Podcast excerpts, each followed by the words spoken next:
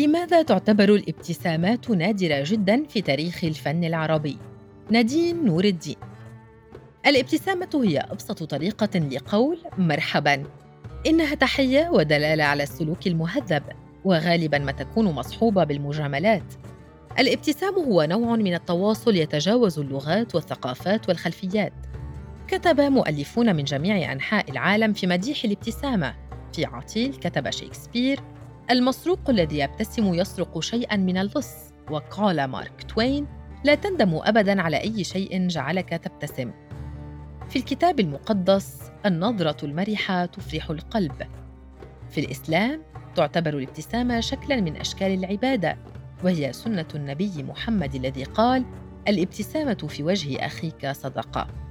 في الثقافة الشعبية يعتبر الابتسام شكلا من أشكال المغازلة وكتب العديد من الأغاني والقصائد في مديح الابتسامة حيث كتب الشاعر اللبناني إيليا أبو ماضي ابتسم ما دام بينك والردى شبر فإنك بعد لن تبتسم.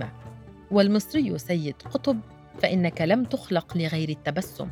ويختتم بالتعليمات الرفيعة فتبسم كيف شئت وأنعم.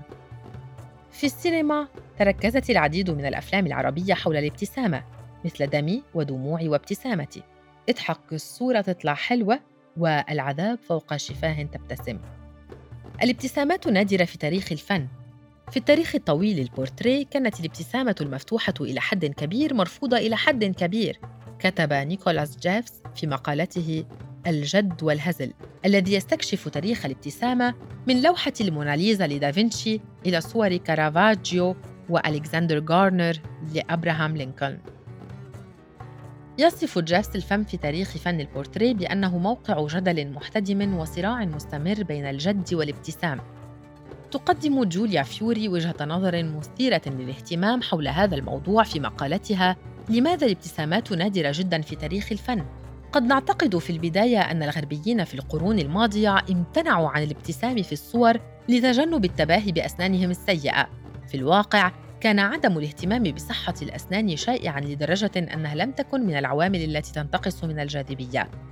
ألهمني مقال جوليا فيوري الذي يتناول البحث حول ندرة الابتسامة في تاريخ الفن الغربي من خلال نيكولاس جيفز، ودفعني للبحث عن الأسباب المحتملة المتعلقة بالعالم العربي. هناك عدد من الأقوال العامية التي تظهر الضحك بشكل سلبي، وهناك مقولة شائعة باللغة العربية أن الضحك من غير سبب قلة أدب، يتم توبيخ الأطفال بهذا الكلام عندما يضحكون. غالباً ما اعتبر الضحك والابتسام عدم احترام خاصة تجاه كبار السن أو في الأماكن الرسمية. هناك أيضاً اعتقاد بأن الضحك يسبق الشر وغالباً ما يتبع المتشائمون من الناس ضحكهم بدعاء ألا تكون ضحكاتهم فألا سيئاً. لا يوجد جدول زمني واضح للمدة التي ظلت فيها هذه المعتقدات صحيحة. ولكن يمكن أن تكون بمثابة تفسير للموقف تجاه الابتسام ولماذا يختار الشخص عدم الابتسام في صورته؟ في معظم لوحاته يصور محمود سعيد اشخاصا معبرين بعمق لكنهم لا يبتسمون. لوحتا زوجتي في الشال الأخضر 1924 والفتاة ذات الثوب الوردي 1945 ليستا استثناء. وبالمثل رسم جواد سليم في العراق بين عام 1919 و 1961 العديد من الأشخاص الملفتين للنظر دون ابتسامات. تظهر لوحة بورتريه لفتاة فتاة صغيرة تنظر أمامها بتمعن مع جو من الغموض والملل بينما تظهر لوحة البستاني شخصية عاطفية منمنمة بعيون عميقة ومعبرة للغاية.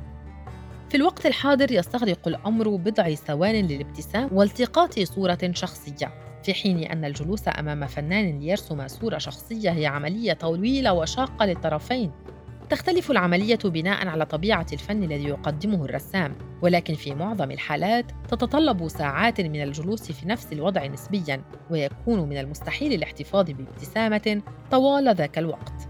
في أغلب الأحيان يختار الشخص وضعاً مريحاً في بيئة طبيعية ليستطيع الحفاظ على الجلوس في نفس الوضع لساعات طويلة مع عدم التململ. في هذا البرنامج الذي تم عرضه على التلفزيون المصري يرسم صبري راغب مصر 1920-2000 صورة لإحسان عبد القدوس الكاتب الروائي والصحفي والمحرر في جريدتي الأخبار والأهرام المصرية عام 1983 طوال جلستهم يمكنك رؤية إحسان عبد القدوس وهو يدخن ويتحرك إلى حد ما جالسا بشكل مريح في وضع طبيعي.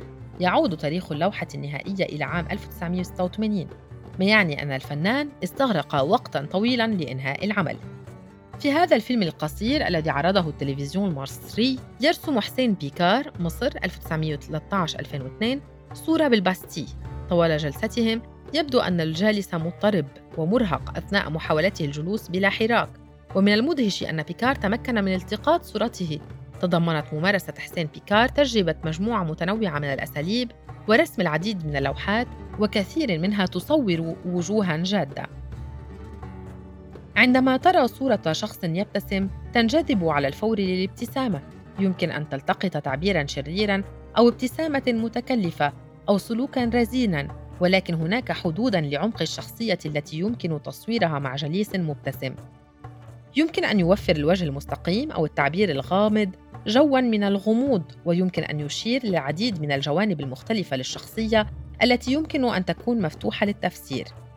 في هذه المشاهد الملونة من تونس يقدم زبير تركي تونس 1924-2009 صورة عائلية قاتمة الوجه تصور شخصيات كل فرد من أفراد الأسرة في أدنى التفاصيل بينما يصور عبد العزيز القرجي تونس 1922-2008 تجمعا موسيقيا نابضا بالحياة حيث يبدو جميع الحاضرين مأخوذين وشاردين في عوالمهم الخاصة. للوهلة الأولى قد يبدو أن أحدهم يبتسم لزاوية شاربه لكنه مثل رفاقه عيناه مثبتتان في نظرة خاطفة إلى الأمام. في هذا التفصيل من لوحة كمال إبراهيم إسحاق السودان مواليد 1939 إعداد البخور حفل زار وهذا العمل بدون عنوان. وجوه النساء مشوهة وأفواههن ملتوية في مجموعة متنوعة من التعبيرات لتعكس العديد من المشاعر والتجارب العقلية في أسلوب من سمات ممارسة إسحاق. لطالما كانت مناطق العالم العربي مواقع للاضطرابات السياسية والحروب والصراعات والثورات ما أدى إلى مواضيع جادة تصارع معها العديد من الفنانين من المنطقة. نتيجة لذلك يتم تصوير العديد من الموضوعات بتعابير متأملة وكئيبة لتعكس سياقاتهم ومحيطاتهم المختلفة. تصور إنجي أفلاطون مصر 1924-1989 في هذه اللوحات من سلسلة سجنها الظروف البائسة التي عاشتها في السجن. غالبا ما تصور لوحات أفلاطون موضوعات وقصص نضال سياسية في المجتمع المصري ونتيجة لذلك تبدو معظم موضوعاتها مثقلة بالأعباء ولا تبتسم وبالمثل استلهم لؤي كيالي سوريا 1934 1978 الجوانب الاجتماعية والسياسية المحيطة به. رسم العديد من الشخصيات الانفرادية مثل هذا المتسول الذي يبدو منهكا ونائما ومجعد الجبين. في تكوين سابق صور مجموعة من اللاجئين الفلسطينيين بعنوان ماذا بعد؟ يبدو هؤلاء الأشخاص بائسين معذبين حفاة ومشتتين. على عكس أكاديمية الفن في الغرب تم إنشاء أكاديمية الفنون الجميلة في العالم العربي فقط بحلول منتصف القرن التاسع عشر إلى أوائل القرن العشرين. افتتح الأمير يوسف كمال الراعي للفنون وعضو العائلة المالكة المصرية مدرسة الفنون الجميلة في القاهرة عام 1908 وخلال ذلك الوقت ظل الرسم في المنطقة ضمن النمط العثماني التقليدي. كانت مدرسة الفنون في تونس أول مدرسة فنية افتتحت في شمال إفريقيا في عام 1923 بينما في أوائل القرن التاسع عشر كان الفنانون في العراق والأردن وفلسطين يدرسون ذاتياً إلى حد كبير بسبب ظروف احتلالهم. نالت معظم دول العالم العربي استقلالها من الحكم الاستعماري الفرنسي والبريطاني في منتصف القرن العشرين. ما مهد الطريق لتطور حركات الفنون العربية الحديثة. مع تطور هذه الحركات كان الفنانون يرسمون مواضيع جادة. قام مهنا الدرة الأردن 1938-1921 بتجربة العديد من الأساليب الفنية خلال أعماله ورسم أعمالاً تعكس مزاجه تمتلئ صوره بالعاطفة. ويبدو أن معظم موضوعاته عميقة التفكير ولا تبتسم.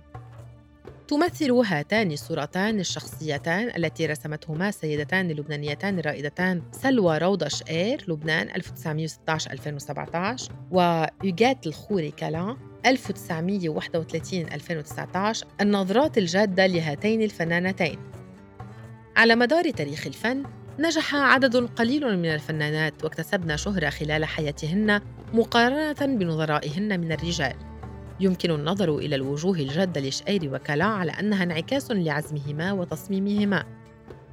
مع ظهور التصوير الفوتوغرافي في منتصف القرن التاسع عشر أصبحت الابتسامة أسهل لإدراجها في البورتريه وفي الواقع كتبت جوليا فيوري أنها أصبحت جزءاً أساسياً من الصورة لكن في العالم العربي استغرق الأمر بعض الوقت حتى تصبح الابتسامة سمة مفضلة في الصور.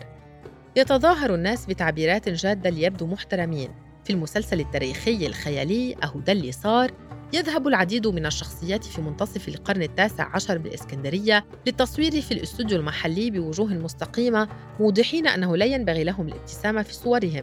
يعتقد الناس الذين يعثرون على صورهم بعد موتهم أنهم كانوا شخصيات جادة ومهمة على عكس تافهة وغير مهمة.